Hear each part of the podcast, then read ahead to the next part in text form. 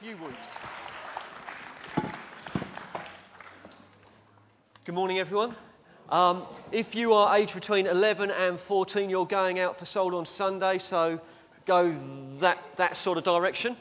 And if you're, if you're visiting and you're in that age group, you're very welcome to go and join them. Uh, my name's Paul. I'm one of the pastors here of King's Church, and uh, it's my privilege to lead the team. Ah, found it. On the way in, uh, you should have received a, a flyer. It's time to grow.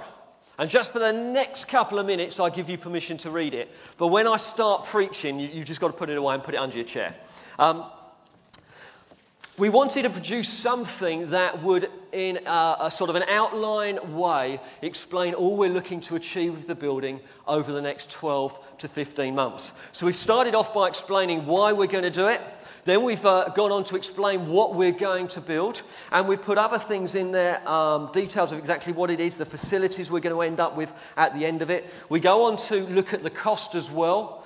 Um, and to see just the budget costs that we're running with at the moment, and then uh, it finishes with the approximate time frame. And as a church, we've felt over the last, it's now nearly, well, since February actually, I first spoke about this, we've had a, a growing conviction um, that we need to invest into this building. Particularly, one of the main advantages of doing that is to make more room for our children. So this auditorium can probably take 600 uh, plus if we pack the chairs in a little tighter, you won't have the comfort you've got at the moment. But the children's space we've got at the moment um, is only for about 100 children. So we're running pretty much at capacity. And even through the summer, um, the numbers we had in our preschool age group was very high. So I know many of you guys were away on holiday, but we had many guests with us who brought their children and uh, they wanted to be with us. And so it's so important that we invest into this building and we take the next step. Now, in three Sundays' time, we're starting our season of prayer, fasting, and giving. it was a little forced, but I, I, don't, I don't blame you for that. And uh, as a church, we're, we're, not only asking over those uh, three and a half weeks for you to seek God and to uh, uh, give generously as God prompts. But we also want to have this as a season where we pray and we fast and we seek God. Because we are hungry to encounter Him in greater measure. And so, through those three and a half weeks, we've uh, set up, I think we've got about four meetings through each week. Um, at different times, and we give you details of those. I think they're on the website already. But we, we, are, we are passionate to encounter God in greater measure. We want to know Him more. As we gather as a church Sunday by Sunday, we, we, want, to, we want to encounter Him in more and more tangible ways. When the Word of God is preached, we want it to be done with a greater anointing. And, and the hunger and desire that we as a church have in our hearts, we want that to grow greater. And so we're setting aside this time, this three and a half weeks, to really push into God. For some of you, you may decide, well, I'm, I'm going to have, I'm going to just, I'm going to fast one day a week. And, and the time that I would have spent eating, and for some of you that is considerable time, um, I'm going to pray. I'm going to pray. For others of you, I've heard rumour that you might be fasting Facebook. That will give you, that will give you hours and hours of time. But the important thing is not only that do we set something aside, but we set it aside so we can push in and encounter God. I've found when I've fasted, I find that God seems to speak to me with fresh clarity. Or maybe it's not that He speaks more, maybe it's I'm just in a better place to listen. And I've found that sometimes when I've been stuck and I've been struggling in an area, it's when I've fasted, it nearly helps me to refocus, bring a fresh focus.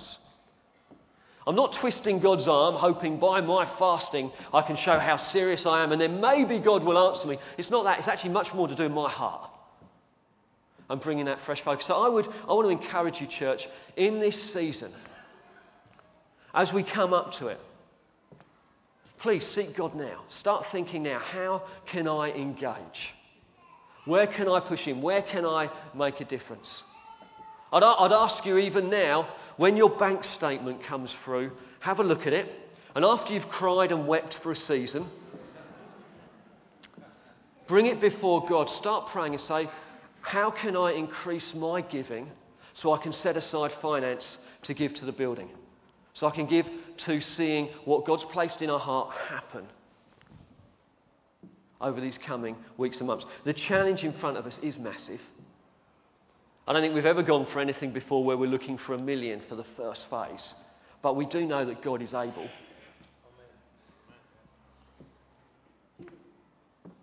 God's good. We're continuing the small. Oh, we've, sorry, and I, I better just uh, mention this. Within, within the flyer, there's also a pledge form. Now, we've put it in there early just so you can read it and digest it a little bit, because at first glance, it may take a little bit of reading. But it's just so that we have an idea um, of what we can expect to be given over the next 15 months. So we're asking you to seek and pray God and think not only how much can I give in this season, but actually by the end of 2012, which seems a very long way away, how much? How much? If I set some things aside, if I make some changes here or there, how much can I give? How much can I set aside? And so uh, I'll just ask you to have a look at that, and uh, we'll explain more about it as we uh, get closer to the 25th. This morning we're continuing our series in John's Gospel um, Jesus, incomparable or irrelevant. And uh, over the last uh, few weeks, we've been, uh, we've been working our way through. And this morning, we reach chapter 7. Now, chapter 7 is, is, is, is a very, very important bit of John's Gospel. There are some particular verses that I'm sure many of you will be very familiar with, and there are some other verses in John 37 that you may just have skimmed over. My intention this morning is just to give you a bit of background, and then we're just going to read four verses, five verses, and I'm going to do my best to explain uh, what they mean and what relevance they have to us as a church in this season, because I believe there's, an, there's a sort of prophetic edge to them that brings particular um, relevance to us as a church. Now, at the beginning of chapter 7, it may even, uh, may even be headed up in your Bible, something to do with the feast um, of, this isn't a good start, Feast of Tabernacles. And the setting is that the Feast of Tabernacles is just coming up, or, or it also was known as the Feast of booths. It was a festival that lasted for about eight days, or actually, it didn't last for about eight days, it lasted for eight days in Jerusalem, and it was a time when tens and th- tens of thousands of Israelites would gather in Jerusalem to celebrate and remember all that God had done when He had provided for them, not that particular generation, but generations before when they had wandered in the desert. Because Israel, after they had been delivered from Egypt, wandered in the desert for 40 years, and every day God provided supernaturally for them manna from heaven, quail, and water. And God provided. God provided for them, and it was a feast of remembrance. It's a feast remembering all that God had done in past generations. And as they remembered what God had done in the past, it gave them faith and confidence for today. The same God that had delivered Israel and provided for over, um, or nearly two million people hundreds of years before, is the same God that they were worshipping today. Now, Jesus was staying away from Jerusalem at that time due to opposition. The religious leaders of the day wanted to take his life. They saw him as, as a real threat. His brothers had actually encouraged him to go to Jerusalem. I don't know if you've got siblings who are a little bit like that. Um, you should go to Jerusalem. It's a dangerous place for you to be. Um, but it wasn't actually because of that. It's because Jesus had been around Galilee. He was doing amazing miracles. He was doing amazing teaching. And what they were saying is look, Jesus, if you want national prominence, you need to be in Jerusalem, where all the movers and shakers are. And so they tried to persuade him to go to Jerusalem for the Feast of Tabernacles. But he said his time had not yet come. He said to them he wasn't going to attend. And so his brothers and the rest of the people from his community, they headed up to Jerusalem. Jesus stayed behind, but after a little while, he changed his mind. Don't know why the Bible doesn't say why he changed his mind, but he headed up to Jerusalem a little bit later. And about three to four days into the festival, Jesus goes up to the temple and he starts to teach. And the response to his teaching is a real mix. Some people are absolutely amazed at his teaching and they're saying, he must be the Messiah. Others are saying, well, he's, he's clearly a great man. He must be a prophet. Some people think he's a con man. They just think, don't, we don't know how he's doing these miracles, but he must be a con man. And some thought he was demon possessed. There was a real mix in the response. And if you read um, John chapter 7, you'll see that right the way through. Jesus is teaching, but people don't quite know how to take him. And this, his teaching on, goes on and, on and off for about three to four days. And then on the last and the greatest day of the feast, and to set the scene, I want you to imagine this picture. If any of you have ever been to a football match, and at the end of the match, you've got everyone coming out the stadium, or if any of you have ever been to a concert, and you have the hordes of people leaving the concert at the end. There's just people as far as the eye can see. Everyone is buzzing because of what they have seen, what they have experienced. And on the way out there, everyone's leaving the temple. This amazing festival of dancing and celebration and eating and lighting lanterns. Everyone's leaving, and Jesus stands up in a prominent place. And he says this On the last and greatest day of the feast, so this is verse 37, Jesus stood and said in a loud voice, If anyone is thirsty, let him come to me and drink. Whoever believes in me, as the scripture has said, streams of living water will flow from within him. By this he meant the Spirit, whom those who believed in him were later to receive. Up to that time, the Spirit had not been given, since Jesus had not yet been glorified. On hearing his words, some people said, Surely this man is a prophet, is the prophet. Others said, He is the Christ. Lord Jesus, I thank you for the um, opportunity to encounter you as we worshipped earlier. Lord, I thank you for the real sense of your presence with us and how you spoke to us. Lord, I pray for your presence to be very much with us right now.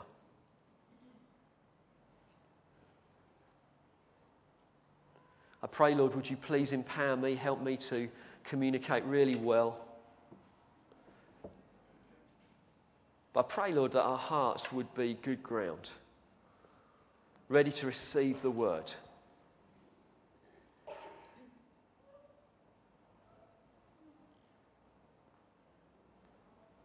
Come and have your way, we pray. In Jesus' name. Amen. Now, Santino looked at this passage a few weeks ago.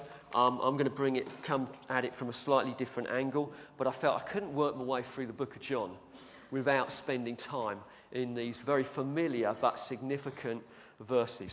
I'm going to look at this passage under four headings. The first one is what about Christ? What is Jesus looking at? We're then going to look at what about yourself? What about you as an individual? What relevance does this passage have to you as an individual? We're then going to look about what about the church? What about us together? does this, church, does this, uh, these verses have any significance for us? And lastly, then, what about our town? What do these verses speak for our town?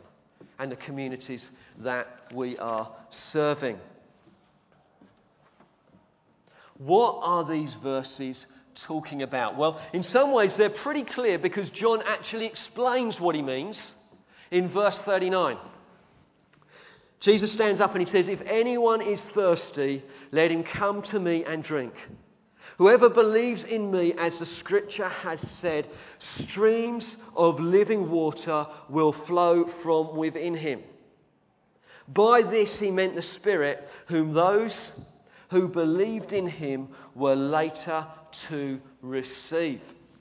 What Jesus is talking about here is the gift or the promise of the Holy Spirit. If you know your Bibles in the book of Joel and Jeremiah, prophets hundreds of years before had prophesied there was a day coming where the promise, the third person of the uh, Trinity, the Holy Spirit, was going to be poured out on all flesh. Not just on prophets, not just on priests or kings, not just on one or two significant men or women in the nation, but actually the promise of the Spirit, power for living, was coming to all people. All, is, all true Israelites, all those who believed in God, the gift of the Spirit was available. And Jesus is picking this theme up and he's saying, actually, that promise is coming very, very soon. That promise is available in me when I have been lifted up, when I have been crucified and then glorified, the promise of the Spirit is coming. And it's, it's, it's not just for the Matt Redmans of this world. It's not just for those that lead worship.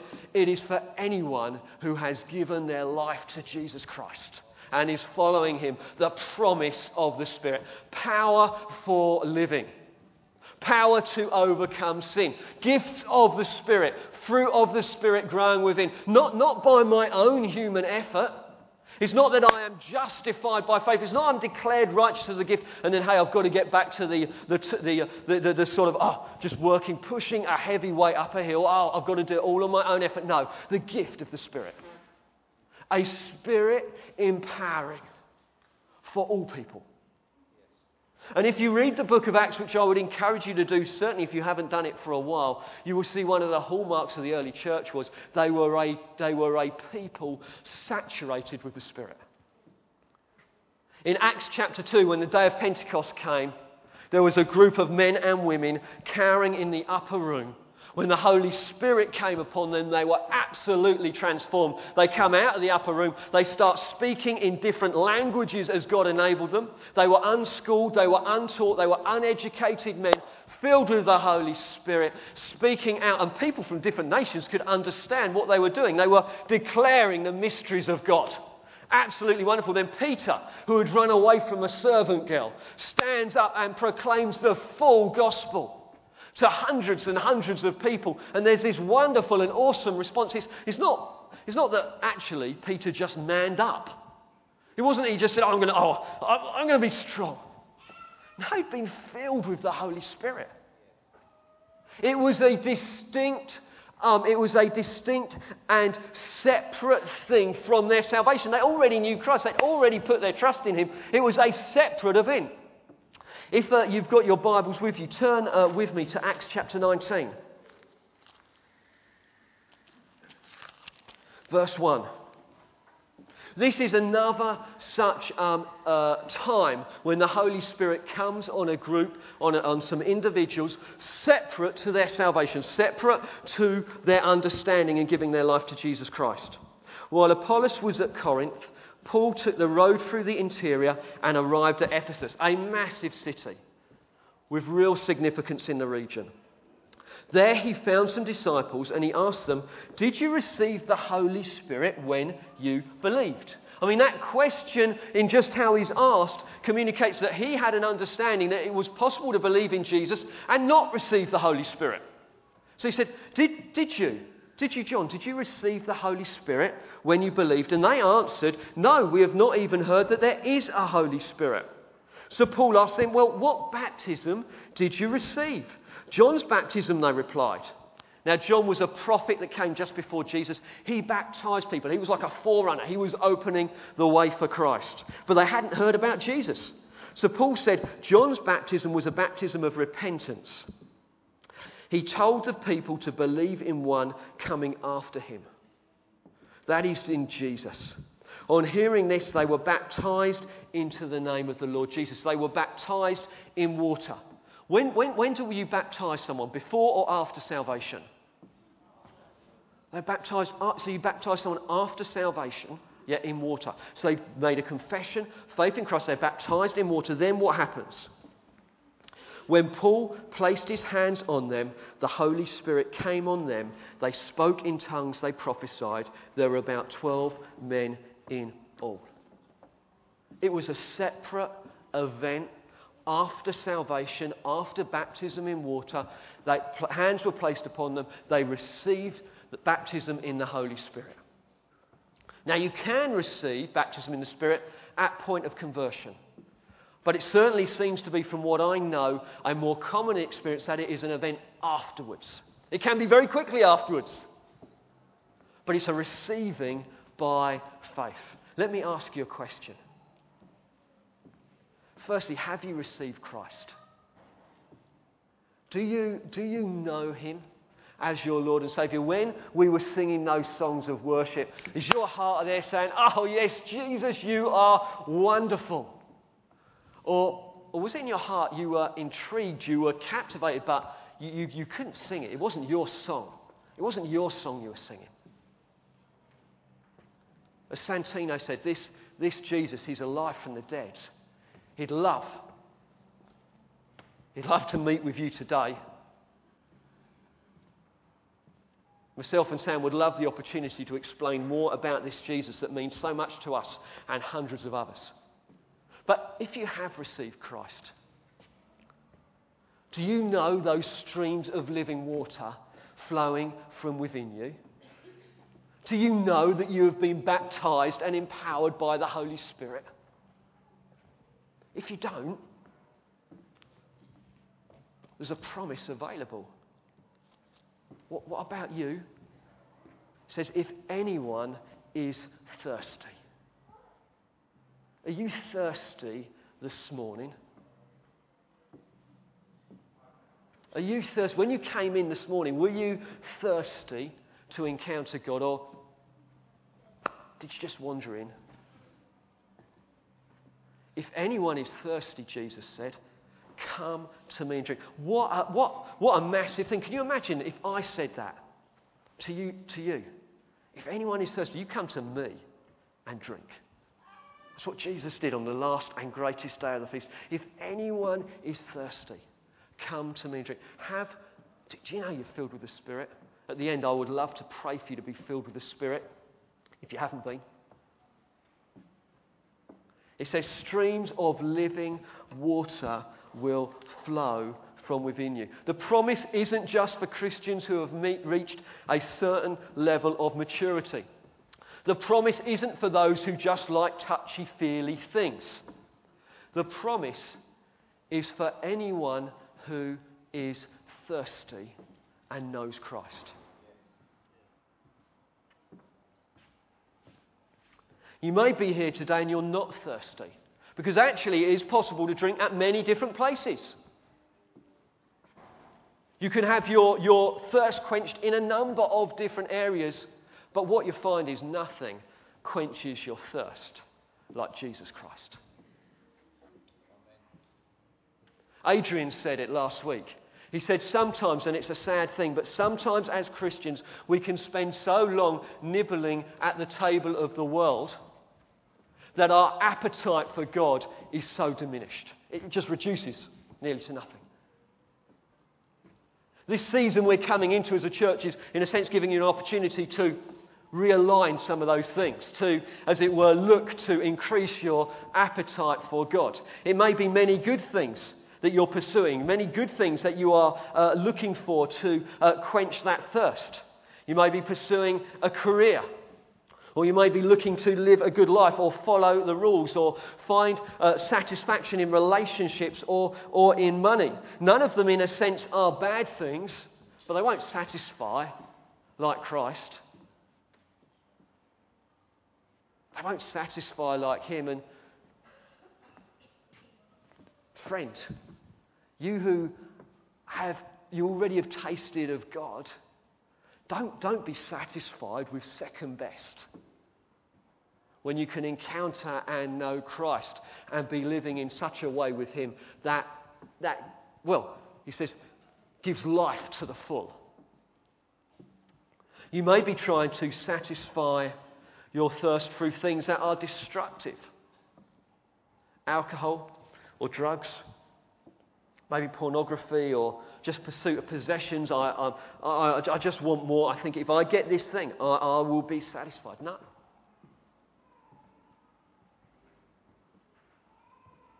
Christ and Him alone. He, he satisfies. Let me I, I, I, want this to be a taster. I, I, want this to stir you up. I want this to provoke you that as we enter into this season of prayer and fasting, you take it seriously. No, no one can take it seriously for you. It's only, it's only you. You've got to make that decision yourself, or maybe as a couple, you make that decision. We're going to give ourselves afresh to God. We're going to be pushing into Him. Do it. Do it, friend. Don't, don't, don't be passive. Don't, don't, I'll make the decision another day because before you know it, know it, this season will have rushed by. It's an opportunity. Give yourself afresh to prayer. Give yourself afresh to the word. Give yourself afresh to worship. If God's given you the gift of speaking in tongues, pray in tongues a lot. I pray in tongues in all different times and all at different occasions. And, and I find it does it. It increases my hunger for God, my passion for Him. Look to keep in step with the Spirit. As I said, when I fasted, and uh, I only fast every now and again, but when I do, I have found it helps me to see with fresh clarity. And often I find I need to realign my life, and it does me benefit. It does Chloe, my wife, benefit. It does my boys benefit. It does those I influence benefit as I do that, and the same is exactly true for you. What about you? Are you thirsty for God this morning? What about us as a church? I, and I, I, think you'll agree with me here if you've been around for a little while. I think one of the hallmarks of this church is that we are hungry for Christ. I think historically, if you look back at our past, one of the hallmarks that has stood us out as a church is that we have been hungry to encounter God. That's often expressed, I believe, when we come together and pray. There is a hunger and a desire and a thirst for God. We mustn't lose that. Church,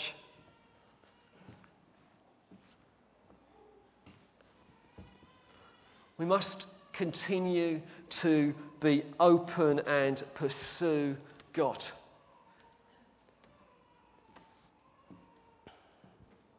It's sort of um, all linked together, but I'll, I'll, I'll touch this again. Can I, can I ask respectfully? Do you find that your hunger for God is satisfied on a two hour meal every week? Do you find that, hey, as long as you attend church, my hunger is satisfied? That, that's, not, that's not the relationship when Christ said, Come follow me. That's not what he had in mind. It was an hour and 45 a week. Was it? That's not what he had in mind. He, for the disciples, when he said, Come, follow me, it was, it was daily, it was moment by moment. And as the church, although I, my, my, heart and my prayer is that the, these times when we gather together would be wonderful, a wonderful oasis in the week, a wonderful watering hole in the week where we do come and drink and we do come and encounter God. That, that would be my prayer, that would be my cry. But, but church, my prayer for you you know, you've, you've been around the block a few times. You, you know God. Come on, your, your hunger, your thirst isn't satisfied on such a short meal. Do any of you just eat once a week?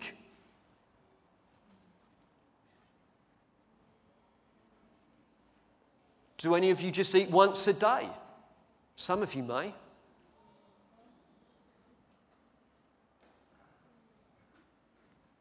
Is it what, three times a day you eat? How, how much more do we need to follow, to know Christ, to feed on Him? It says in Isaiah chapter 55, and I think Jesus may have had this in mind when he spoke at the temple. Isaiah 55, verse 1 Come, all you who are thirsty, come to the waters. And you who have no money, come buy and eat. Come and buy wine and milk without money and without cost. Why spend money on what does not, sorry, why spend money on what is not bread and labor on what does not satisfy? Listen, listen to me and eat what is good, and your soul will delight in the richest of fare. Now, now that is my prayer for Sundays.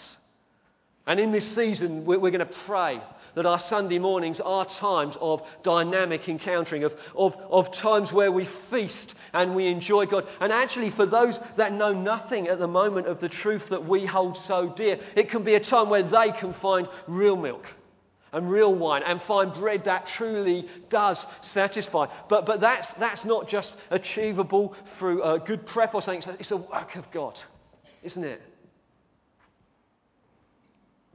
I want these Sundays to be wonderful, dynamic times. I want community groups, church when we gather, and when we pray as community groups, to be times of great encounter, of feeding on God, of growing bigger in God, of enjoying His Spirit. Just maybe where ones or twos of you meet together to pray. That is bread. Come if you're thirsty. Come to the waters. You, you, don't need money. You don't need a certain level of intellect. You don't need a Christian background. You don't need any of that. You just need to be thirsty and hungry. Come, eat, and drink. Enjoy God. Find your deepest needs satisfied in Christ alone. As a church, that's what we offer. That's what increasingly more and more we need to offer. As we look to reach different segments of, the, of our society, whether it's youngsters in the town centre on a Friday night, whether it's the poorest and neediest who, who maybe don't have groceries to put on the table, whether it's the lost and hungry in Bexhill or Downs Farm, whether it's those from overseas and they're visitors here and they, they have no friends, we've got bread that satisfies. We've got milk and wine that quenches a thirst. Why? Not, not because it's within us, but because we have the hope of the gospel. We've been joined with Christ. We have been filled and empowered by the Holy Spirit. It's what we've got, it's who we are. A little bit later in Isaiah 55, it says this As the rain and the snow come down from heaven and do not return to it without watering the earth and making it blood and flood bud, blood, bud and flourish, so that it yields seed for the sower and bread for the eater. So my word that goes out from my mouth, it will not return to me empty, but will accomplish what I desire and achieve the purpose for which I sent it. Oh, that that would be more and more the case as we speak. More and more the case as we preach as we share the word at community group. That, do you know what I mean? It, it, it accomplishes all that it was sent to do. Alpha, Stephen Beck.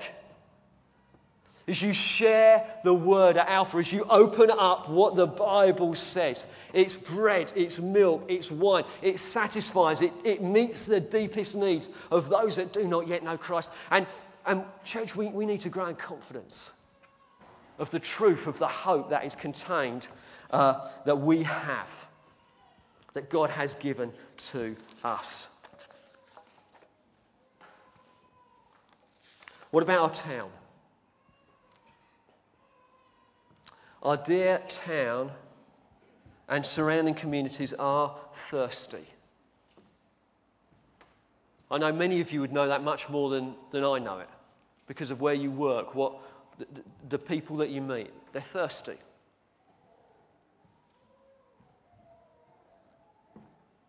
They drink from leaking or polluted water supplies, looking for inner peace, security, and worth, only to find that it makes them sick. It destroys the very thing promised, it fails to deliver. Every human heart has an inbuilt thirst. And I think some of the communities that we serve are maybe thirstier than, than most. Now, I'm going to say four or five things here. I'm not, I'm not saying these things so that we can stand there and say, Isn't society terrible? And they really should sort themselves out. I say these things because my prayer is as I say them, it will move our hearts and it causes us to pray and to seek God and ask for His intervention and stirring us to intervene as well. We shared some of these things about three months ago. In our dear community, the teenage pregnancy rate is 80% higher than elsewhere in the southeast.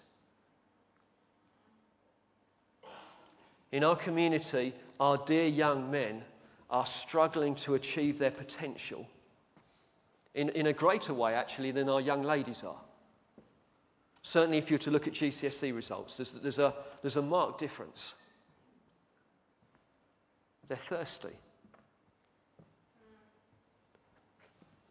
We have more under 18s admitted to hospital on alcohol related instances than again across the southeast. Our average is higher. Nearly one third of our youngsters live below the poverty line.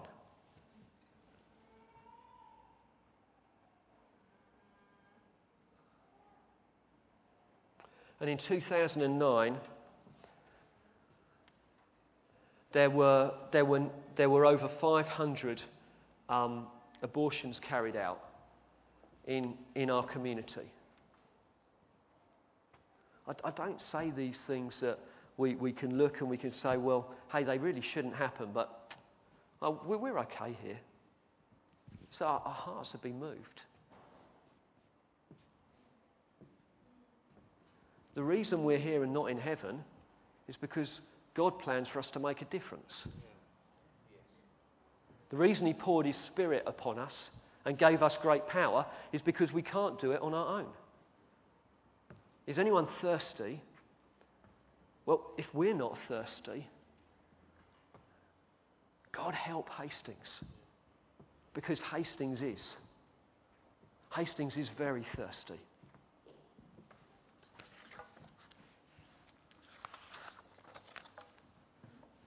In John chapter 7, going back to the passage we were looking at, we see that this living water, this, this thirst will be satisfied, but it says that streams of living water will flow from within us.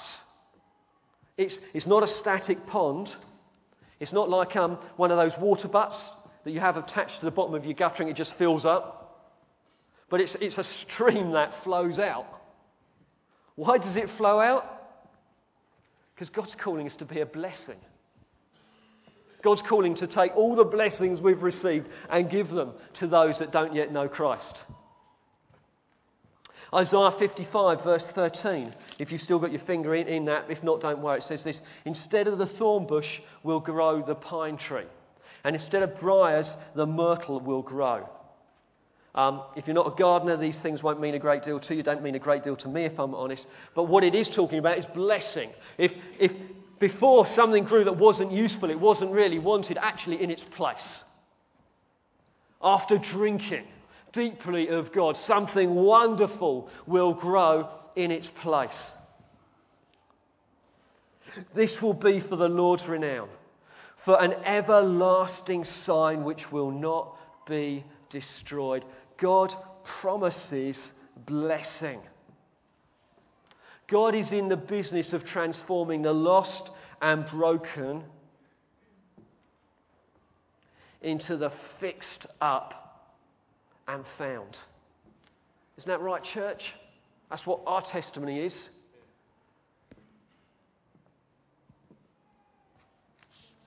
John, can you come and share just a little story of what happened at the pub a few weeks ago? Hello. Yes, we're on. Um, yeah, so basically, maybe two weeks ago, when I uh, visited for Steve's wedding, and we came to church, and a few of us went out after church to Wetherspoons for some food. And one of the guys, I think he was one of the cooks from the kitchen, obviously he had not much work to do, came out with just some clearing some plates away. And, um, and he came over to our table, he kind of hobbled over, had a bad leg, and heard that Juliet Rackstraw was doing something in physiotherapy, and heard that being said. And uh, so he kind of made a joke and said, Oh, I've got kickboxing soon and I've got such a bad leg. You can help me out if you like. And then kind of smirked and then walked off. Me and uh, Joe Thurston immediately caught eyes and really got stirred by Holy Spirit that we've got to pray for this guy. And just like that just wouldn't go away. We just thought, right, we've got to get this guy and pray for him. He didn't come over again. So at the end, we went and found him. And I just said to him, Look, do you mind if we just pray for you? We, we feel like God wants to heal you. We're all Christians here. Would you mind if we pray? And he was very open to that. So he came over to the side, um, and we, we just told him a little bit about what we we're going to do. And, um, and I just said to him, What would you need to happen for you to know that our God has healed you. And he said, I just want to feel some warmth in my leg, or I just want to, all the pain to be gone. So we are like, great, we're going to pray. And as soon as we started praying, I was kind of crouched down praying for his knee. And, uh, and I think Joe and my sister Jenny had a bit of a hard, t- hard time praying, because as soon as we started praying, he was just talking and shouting, going, I'm feeling heat, this is so weird, what's going on? Or pain's going. And, um, and so we carried on praying, and eventually we just stopped. And, and what was amazing is that even before we said, test it out, see what's happened, we, we knew he had been healed, and he knew he'd been healed because his face was just in shock. And he was shaking our hands before we had even told him to try it out. And so then he tried it out. He was sitting on the side here like that, and he just literally started bending his leg, and he just he was going, thank you so much, and shaking all our hands, and it was great. And it, he, I think he had more work to do, so he went and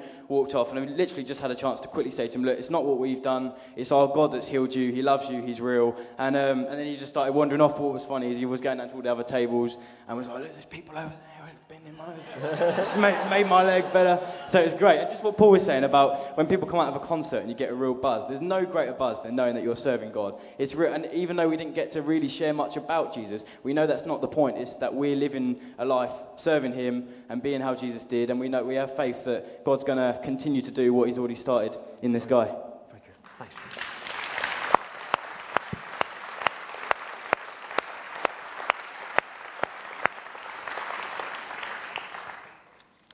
Isn't it wonderful? Now, please, please don't misunderstand me. This is just one, one way this message could have been responded to.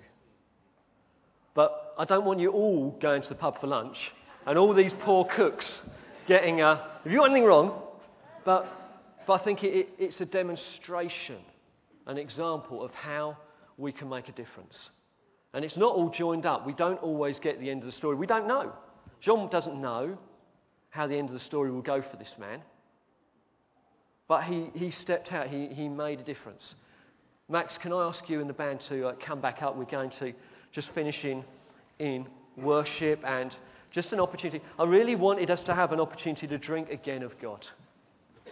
We're going to sing some songs that will provide an opportunity for us to invite the Holy Spirit to come and fill us afresh. Our town is so thirsty. Our town is so very thirsty. And I know many of you are very thirsty as well. That let's push in and say, Oh God, fill me up. Because you've sent me out, and I need your power and your strength. I cannot do it on my own. Why don't you just stand where you are? And uh, why don't you just raise your hands and just, I'm sure different bits of the message will have spoken to each of you. And why don't we just start talking out your prayers to God? Start doing business. If it's a fresh filling, just say, Holy Spirit, would you please come and fill me? If it's you've just know you've, you've been feeding from other sources, drinking from other wells, and they're not satisfying, why don't you tell God that? Why don't you ask Him to forgive you for that?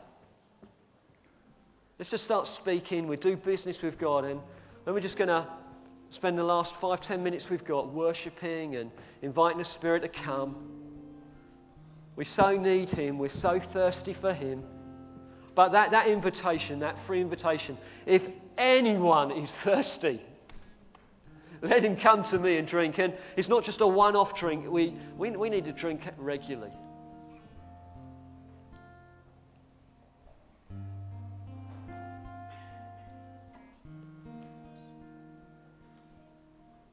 Holy Spirit, we invite you to come and fill us afresh. I pray even, even now, if there are things that have been distracting us from you, we've filled our lives with other things and just given no time for you. Please forgive us. Please, would you highlight those to us? Search our hearts, O oh God. See if there's any offensive ways within us and lead us in the way everlasting. Lord, grow our hunger for you, not, not for our sake, but for the sake of a town that is desperately thirsty but doesn't know where to go to be satisfied. Fill us afresh, we pray. Fill us afresh, we pray.